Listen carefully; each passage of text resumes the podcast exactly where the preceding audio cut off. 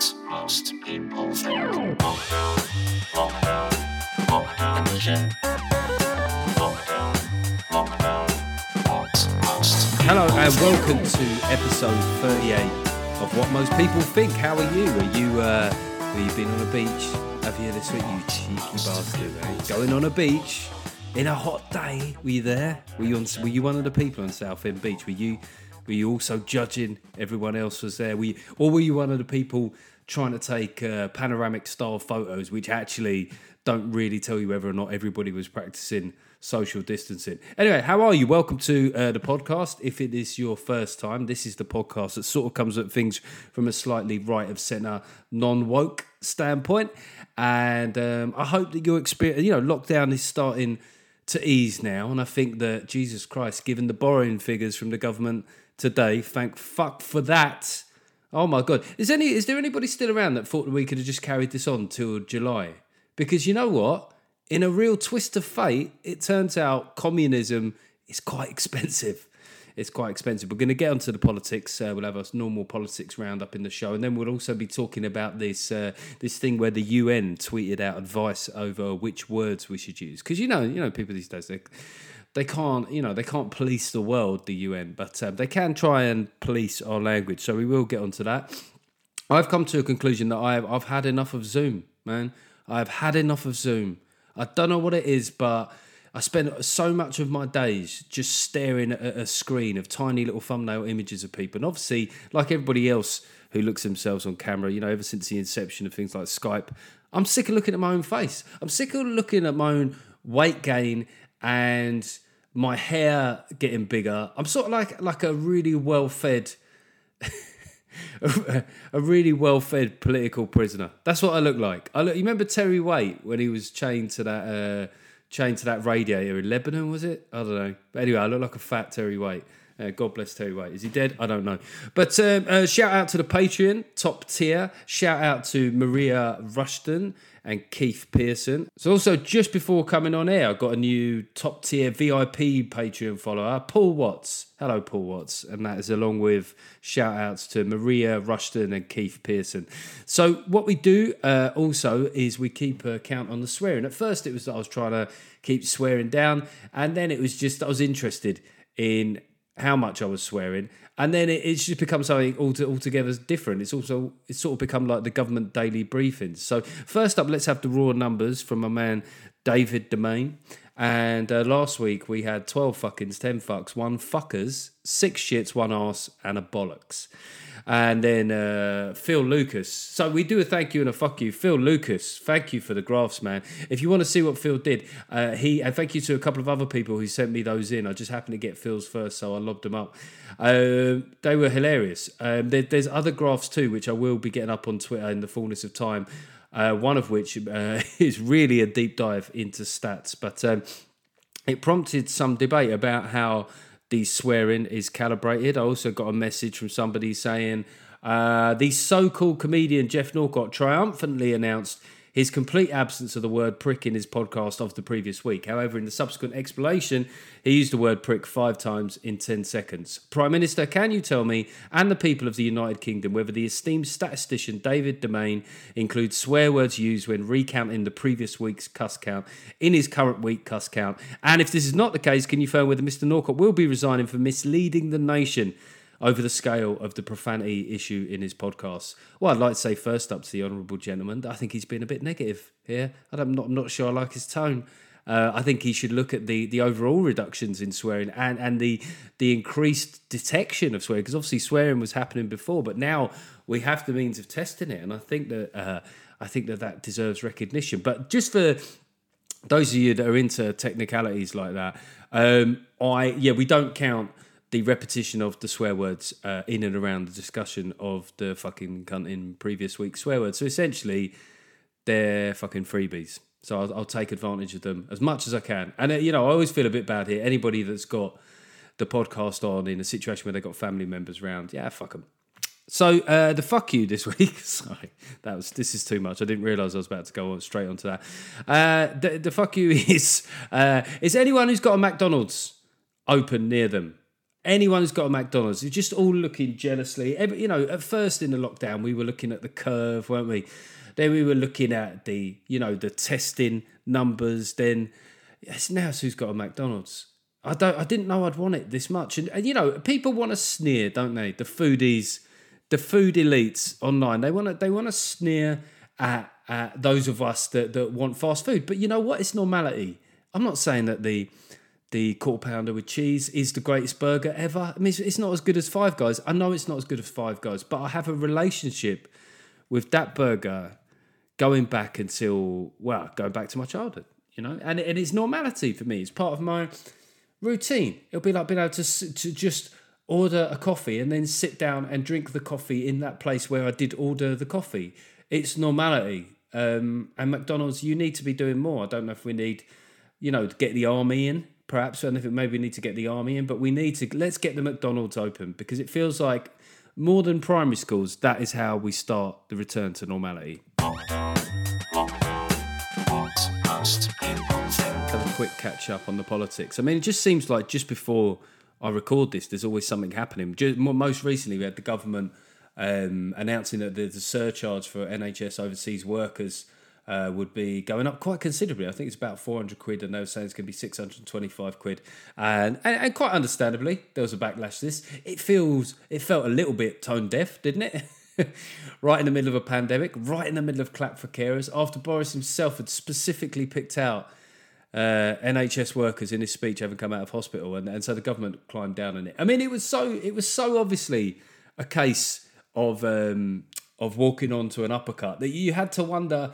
Did they just do this to drum up attention for the fact that they were going to climb down on it? Now, I may be giving Cummings and Boris Johnson a little bit too much credit there because, you know, there's a lot of stuff recently. And uh, look, I've got sympathy for the government. They've been at a coal face of a crisis for quite a while, but there does seem to be a little bit of uh, incompetence creeping in. I mean, the contact tracing. Does, does anyone does anyone think that this is going to be rolled out on the first of June properly? It's not just about whether or not the app works. And let's bear in mind, there's a lot of companies that have designed apps for years that have still been shit when they've gone to market.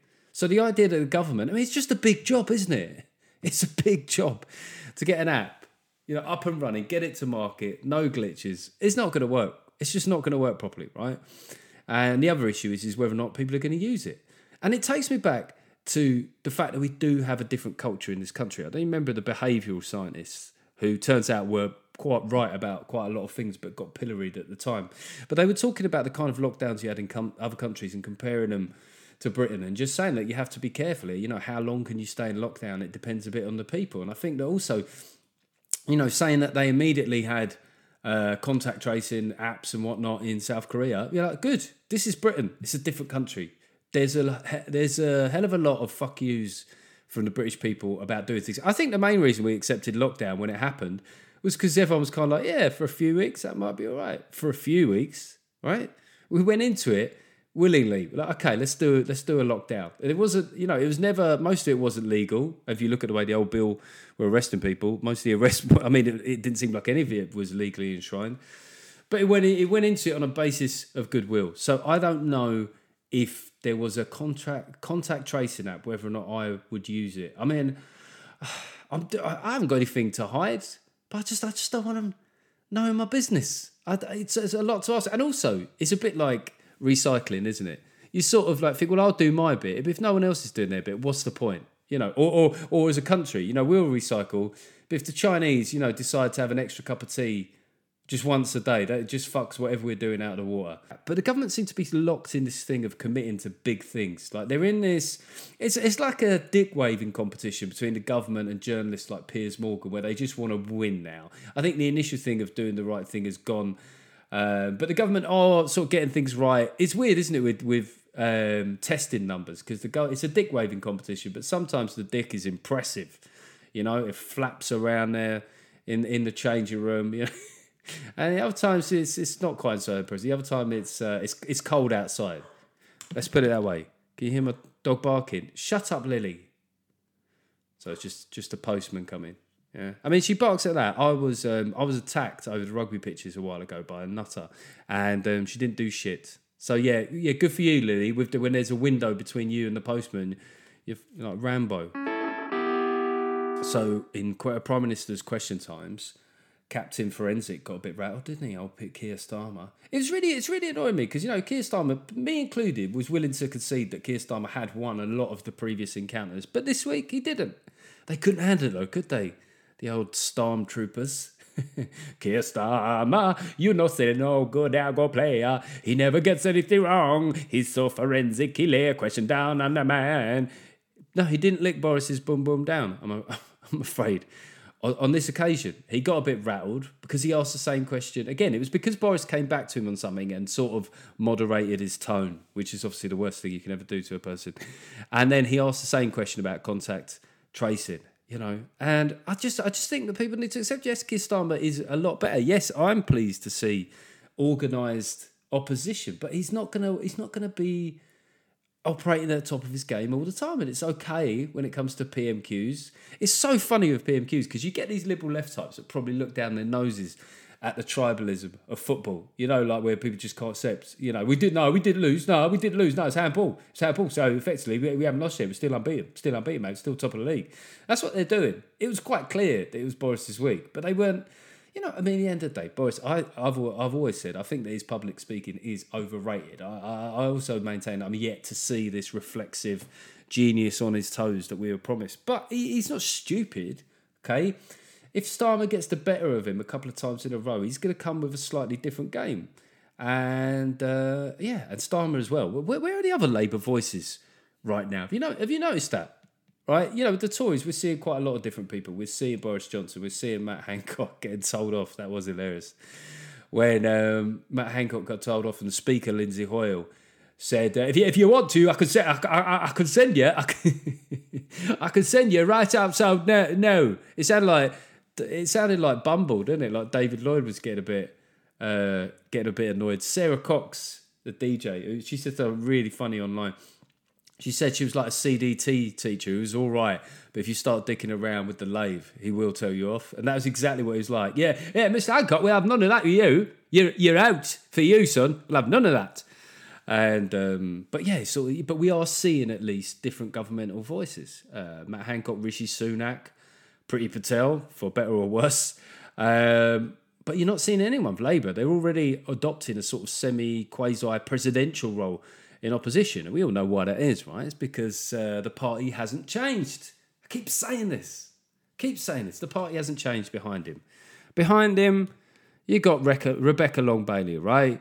You've got David Lammy. You've got Richard Burgon. He's not. These people ain't getting a voice. Do you know what I mean? You've got Dawn Butler and her, her report into microaggressions on WhatsApp groups. It's just him.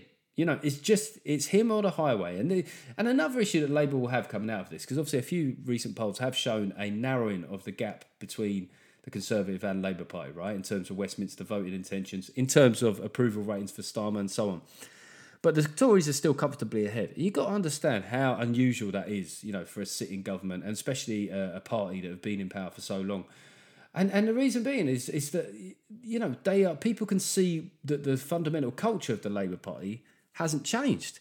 And here's here's an you know they don't they don't take a position on anything. When it came to when it came to Brexit, right? They essentially right from the beginning thought that they could just rubberneck a catastrophe. That's what they thought. You know they were. You know, there was a coach crash, and they were like, "Well, we're not, we're not going to help try and steer it. We'll, we'll, we'll just sort of stand back and prevaricate." And this has been the same to an extent um, with coronavirus, right? They haven't they haven't said anything concrete about what they would have done differently. They might have done things uh, more competently in the realms of PPE. They've certainly claimed that, but in terms of big strategy issues, they had they they haven't said that they would have locked down earlier. They haven't said that they would have come out locked down sooner or later, right? So at some point, you know, they need to take a position. But when it comes to the the relative popularity of this government. What what, what the left and you know kind of liberal Twitter has failed to understand so far is that no one's really understood the psychological value of the NHS uh, not collapsing. You know, I've spoke about that already, but as well as that, it's the, it's the furlough scheme. It's the furlough scheme. Do, do they not get the idea like that when you spent years and years saying that the Tories are evil and the Tories don't give a shit about you, when the Tories are actually just bunging some fat wedge in your in your current account every month. You know, the government are paying you. Go, that's all right, we got this one, man. Yeah, no, it's tough times out there. You you put your feet up, yeah. You watch a bit of uh, Disney Plus or that Michael Jordan documentary on Netflix. Everyone's going on about. That's actually not that great. You you watch a you watch a bit of that, and and we've got this. We've got this. I mean, this is a whole generation. So there'll be a legacy after this, right? When we come out of this, it's going to be a legacy for both wings of politics. For the Tories, it's going to be questions about their competence, about the death toll, and about various handling of the, the pandemic, right? But for the Labour Party, it's going to be how are you going to now say that this lot don't give a shit about the NHS when arguably they went beyond the call of duty to protect it, right? How are you going to say that when they're probably to stay popular, they're going to be they're going to be spunking money at the NHS like no one's business, and and how are you going to say that they don't care when they effectively paid the nation's wages for a while? Good luck with that one.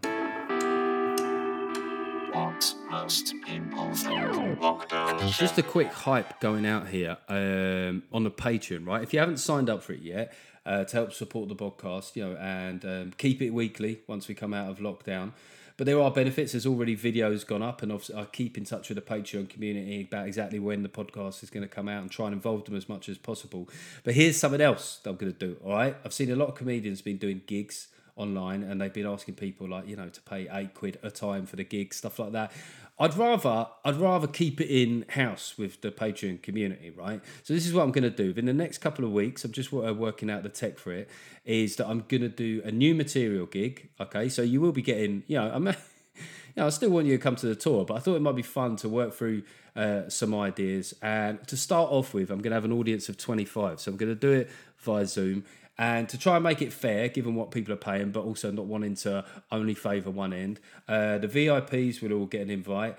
Uh, there'll be 10 people from the middle tier and then five people from the what most people pay £3 tier.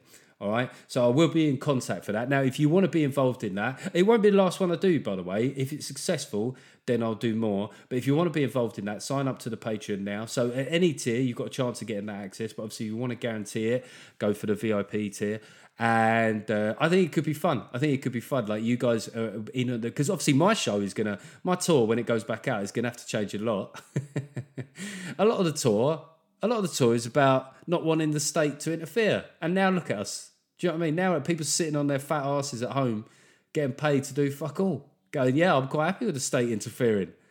And you know, the state will probably have to interfere quite heavily when it comes to obesity. Jesus Christ, have you seen how many old fat bastards, blokes, are out jogging now? It's amazing. I was saying to my wife the other day, like the, the, the fear in their eyes as they jog past you. And I, I think it's great that they're, you know, that they've been scared into doing something. But I, I don't know why it took this. I don't know how many statins you've got to be shoving in your mush every day. You know, how many times a doctor told them that they were overweight, blood pressure, risk of heart attack, stroke, type 2 diabetes. And, and, and they only really reacted when there was something that was on the news every day. It had it had to be that the risk was like a sort of, of a killer, a killer sort of uh zombie apocalypse type thing before they did anything. But you know, good for them. It's good seeing them wobbling their way around the nature. It's funny when you take the piss out of out of fat people. You if you do it with an old bloke, you can get away with it. If I was saying this about women right now, very different reaction. But yeah, I've seen a few of them too. Uh, and, and shout outs to the uh, what most people pay middle tier, Ian Wood, Carolyn Sharp, and my good friend uh, Colin Bloom. Uh, so look, right, let's get back to it. Now we're going to talk about that stupid UN thing. what most people think So this week we also had the UN on their Twitter account. Uh, they sent out some advice for us, right? Because this is what happens a lot these days: is, is big bodies and agencies they like to, you know, instead of doing what they're actually supposed to do, they like to just tell us, you know, how to live our fucking lives. You know, someone at the UN said that, hey, maybe you know what people need? They need to be told which words they could use, and and it was the usual thing about uh, if you're in doubt, you know, don't call them fireman. Uh, call them uh, call them a firefighter. Uh, don't call people a husband or a wife. Call them a spouse, right? Oh, oh, thank you, UN. Yeah, that's what I was doing. I was just sitting there. I was just sitting there having a dilemma, and I thought, who, who should I call for this? The UN. Yeah, that's what I call when I have language difficulties. And it was really weird time to hear it because the very last time I heard the UN mentioned before that, I was watching an old clip because I'm an exciting bloke of Gordon Brown giving a speech about a boy who died in Rwanda. And I'm not laughing at that, but like part of the speech was it ended on the fact that the UN never came. So I'm like, UN didn't intervene in Rwanda. UN are intervening in, in, in what language we use. Where where do these people get off? Do you, do you realise what a big shout it is to police people's language? It's such a such a personal thing, like the words that you use. And I, you, you get to thinking it's so obviously dim-witted, right? For them to overstate their remit in this way, you think, how, how does it happen? And I'll tell you how I think it works, right? You've got a big organisation; they're mainly run at the top by old, out of touch blokes that don't really understand things, but they or they do what they do know is that social media is, is quite a big thing. You know, they got their granddaughter; she's always on TikTok or whatever, so they're like, they're like, they're just we need an account okay we need a we need a twitter account because i've seen this twitter thing i think it could get quite big right? So then they, they have a, a, an application process and some some funky young person comes in for the interview thing and just says a few words that they don't understand like you know impression uh, impressions retweets uh, viral. And they're like fuck she said viral. This kid knows what she's talking about. Let's give her 60 grand a year to tweet something okay? Uh, and this social media person they don't have anything to do with with the UN's main role which is obviously intervening in in conflicts and stopping genocides and uh, massacres. No they, they're running a twitter account for the for the UN and and they don't the, the, the men that employed her right they don't really give a shit. They're like great we've covered that base. We have a social media account now. Maybe during the next genocide we we won't even have to send a ground force. We could just do, you know, we could just get something that's trend. Stop the war is trending. So why are you still fighting? And and again, when you come back to the advice itself, when you look at like firefighters as a profession, I think in this country, in Britain, it's ninety four percent of firefighters are are men, right? So is there? I mean, I just wondered if there's a threshold where you could say there's enough of that profession is men to say men, men, firemen, and then on the occasion where it's obviously not a fireman, you could say firewoman or firefighter. But you could, you know, you could generalize to a point. I mean, it's very hard to, it's very hard to have take any sort of sociological view on anything without generalizations, right? At some point, you have to be able to say, okay, yeah, that's mostly, it's mostly men, right? Six point four percent of firefighters are women, and I, I, it got me thinking about you know feminism and firefighters, and if there was a fire, who would I who would I prefer to see come in? You know, don't get me wrong. There's some hench women these days. You know, if it was, you know, if it was like a Ronda Rousey coming up those stairs, or um, or Gina Carano, you know,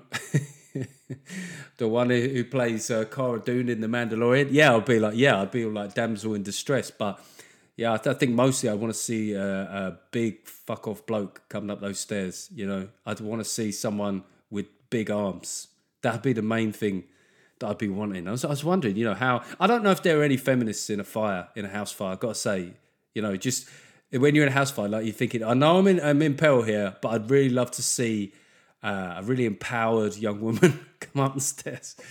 You know, I don't know if I don't know if something being empowering makes any difference if you both end up as shadows on a wall. But you know, this is not the first organisation to um, you know to do stu- something stupid like this with language. Uh, the organisation PETA, who obviously uh, you know care about animals, they they have a while ago. Now you might have heard this one, but it's it's worth repeating for those that haven't. They came out with a number of phrases that uh, you know they're saying obviously language is part of prejudice. So maybe if we change our language, we could change our prejudice. And they wanted to replace phrases to do with animals. So instead of kill two birds with one stone, they went for feed two birds with one scone. I mean, not only is that one of the most fucking ridiculous things I've ever heard in my life, it also has a problem in it because a lot of people pronounce scone and differently. So for a lot of people, that that doesn't even rhyme. Kill two birds with one scone. Kill feed two birds with one sc- scone. Scone. Oh fuck. Uh, be the guinea pig instead of be the guinea pig. Be the test tube. Right. Okay. Uh, instead of uh, beat a dead horse, feed a dead horse. It's not, it's not even beat a dead horse. That's not even the right phrase. It's look, if you're going to be violent to an animal, flog a dead horse. Jesus Christ. We're going to beat these animals. Let's do it properly. Uh, instead of bring home the bacon, uh, it it's uh, bring home the bagels. Yeah, I like bagels. You know what I mean? As much as the next man. But bring home the bacon. It's just that's it's it just works as a phrase. It's been around. You know, can't things just exist metaphorically? Can't you say that even if you don't believe in eating bacon, in that we just know. And the thing is, pigs can't hear. Pigs can't hear. Pigs aren't sitting there. Go, what's that? That is disgusting. That is, yeah, fair enough, you're going to eat us, but don't use us in a phrase. And then there was, um, and then there was, I can't even say these. I can't even say these phrases. That's how ridiculous they are. Take the bull by the horns becomes take the flower by the thorns. Um, I don't want to do either of those things, first up, but uh, I don't know if it's quite as heroic taking a flower by the thorns. I mean, it's just stupid, isn't it? It's just stupid. Taking a bull by the horns, there's an actual purpose to that. You know, you'll be riding the bull, you know, you might win money in a fucking stupid competition. Taking the flower by the thorns, you should be taking the flower by the stem. And, and these things are so dumb, right? They're so ridiculously idiotic that you start to think that they must be doing it deliberately. You know, the UN and PETA, they must be doing it because they're attention seeking, is what they are. There must be someone in office going, man, like this this social media manager that they've got has just sat there and gone, I have got no fucking traction. These geezers are paying me 60 grand a year, right? 60 grand a year. I'm getting my likes and retweets, uh, they're, they're low. You know what I mean? I'm, I'm not hitting three figures with this. I'll tell you what, why don't we say that bring home the bacon should become bring home the bagels? Yeah, that'll do it. Oh, look, we're trending. You know, there's no such thing as bad publicity. There fucking is.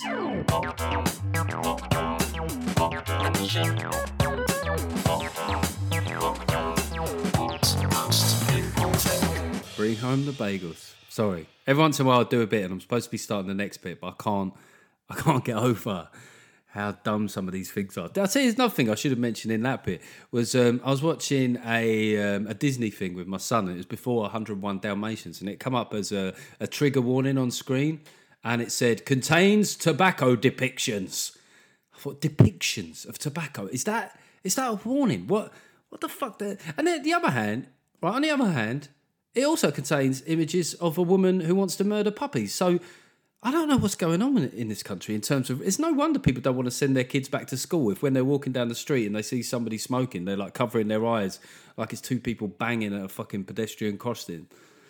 But uh, anyway, I was supposed to be getting onto the letters.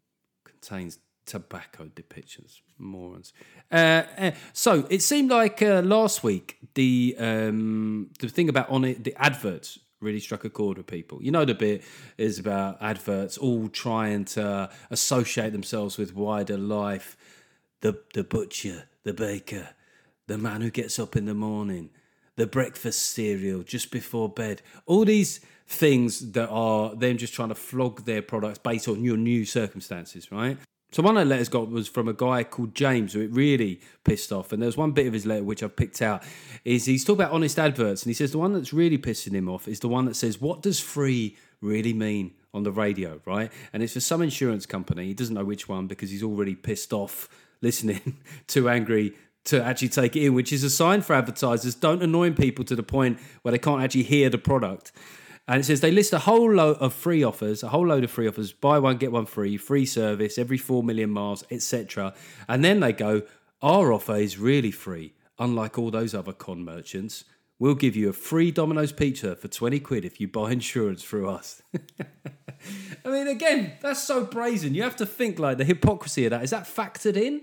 Is that factored in? You know, I mean, it would work if James had remembered the name of the company and said it, and I'd repeated it now Unlike, uh, I tell you what is free, us. All those other pricks. There's no such thing as a free. It's like those free pens that they give out, you know, with those old people things, those life insurance companies. I always felt like that was a slap in the face. You know, you got Michael Parkinson there going, and if you do all that and apply for us, you'll get a free pen. It just shows how how that generation just just had a more humble kind of uh, expectations out of luxury in life, and you'll see that when you watch the old game shows on challenge television. You know when they uh, a Teasmade. so, some new clothes, a wardrobe, or the star prize, a holiday which is impossible to win. Um, now it's just cash, isn't it? I don't, I don't know what point the quiz shows just, just went, look, let's just stop pissing about. Let's just take out a middleman. Let's just give them cash. Cash or no cash is, is, is should be the principle of every game show now. I, I think it's, uh, I think it's a shame. I, I quite like to know what the new must have. You know, I mean, they could do it now with a, an iPhone or a, or a tea. Does anybody still use Teasmades? It was it was a sign of a different era where tea was so important. Obviously now it's coffee, isn't it?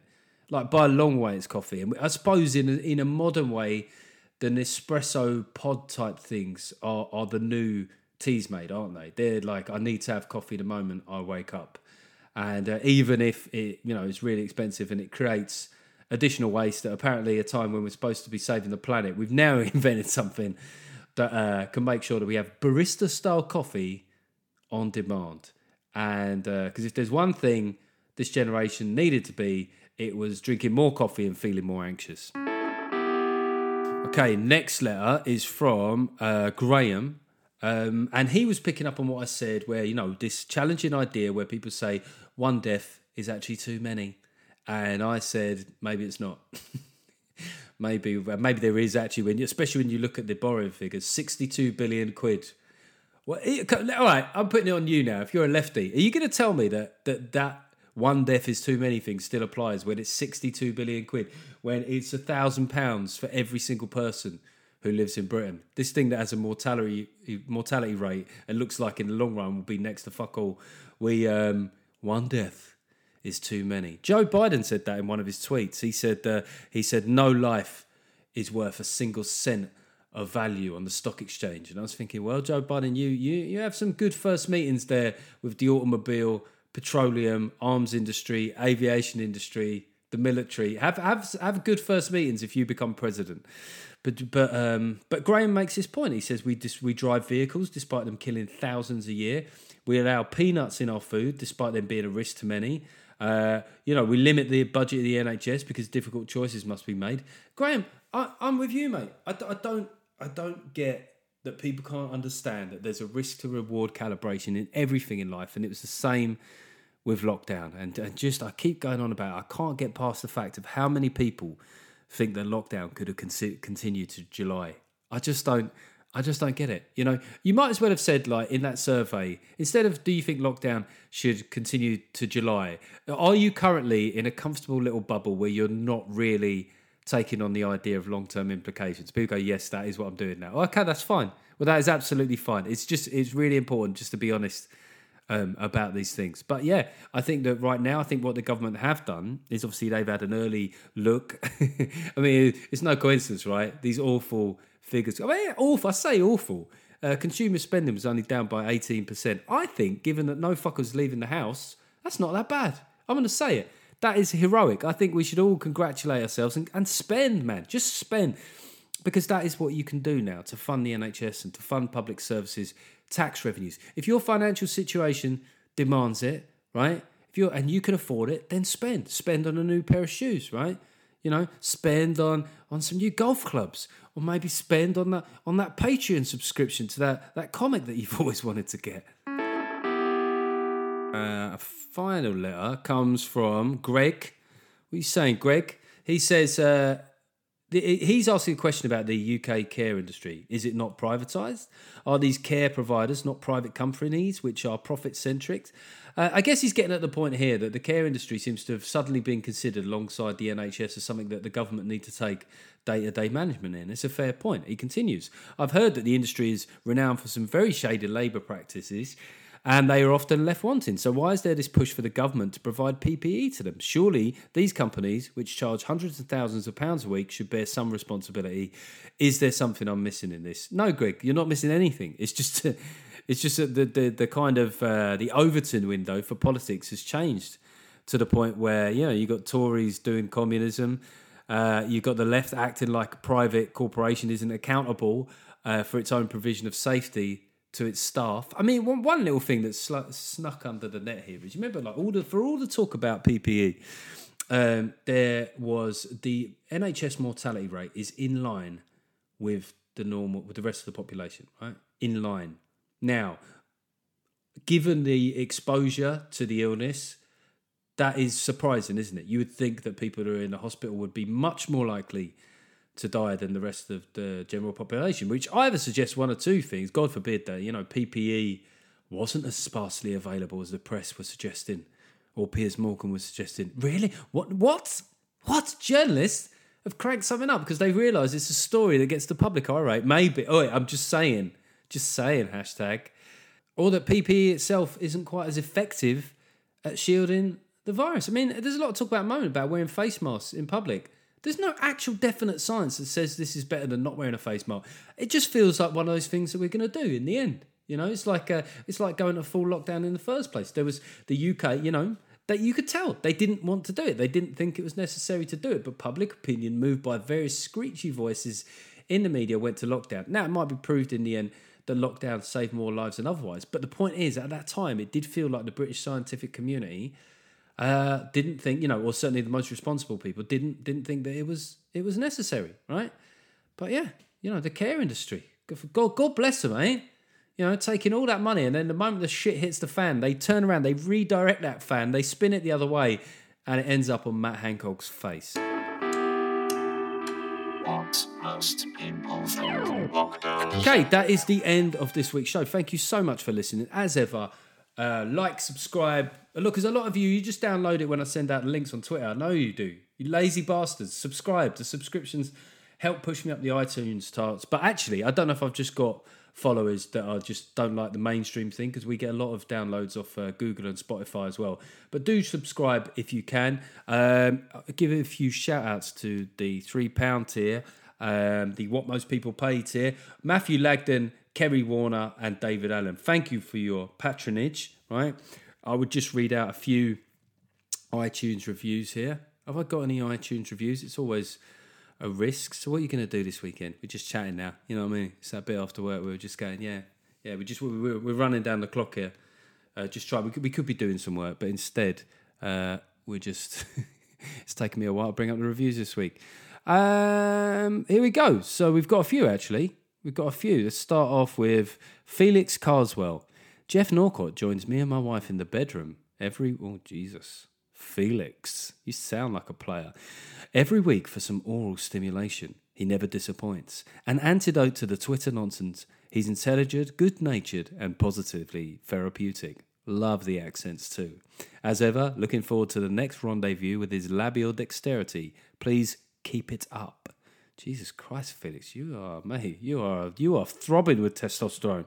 It's from Jack Ellis. Jack Ellis just sounds like a young name, so I'll read it young. Uh, so refreshing to come off Twitter and listen to an honest opinion on politics. I feel Geoff relays my own thoughts in much more humorous ways. Emoji, so, uh, this is definitely a young person. Hilarious laughing emoji. Love it. This is from Kim Kimmy Kim. Um, just started from the beginning, and I'm officially nostalgic for the Brexit argument days. Hey, me and you both, we were arguing about passports the other days. It was refreshing. Uh, funny, straight talking, and not hiding behind wokeness. Give him a listen. And finally, from Benny Blancho. Uh, excellent the podcast. Is this racist? I don't know. Excellent the podcast, and I really appreciate the freak weekly frequency during the lockdown. But where's the next Mandalorian YouTube video, Geoff? It's not like anything's got anything better to do. Keep up. I mean, look, not only did the accent fall apart there, I was I wasn't even saying the words. I um I probably need some food now, so I'm to do that. But meanwhile, you have a, you have yourself a good weekend, and don't you dare go to that beach. Don't you dare go out of your house. Keep the lockdown going. What, do you want to kill people? Is that your problem? You Tory bastard. Yeah, leave the house. Leave the house. Bring down a death sentence on the vulnerable. That's always what the Tories do in the end. Yeah, they might be paying their wages, but other than that, they are evil, murdering, villainous liars.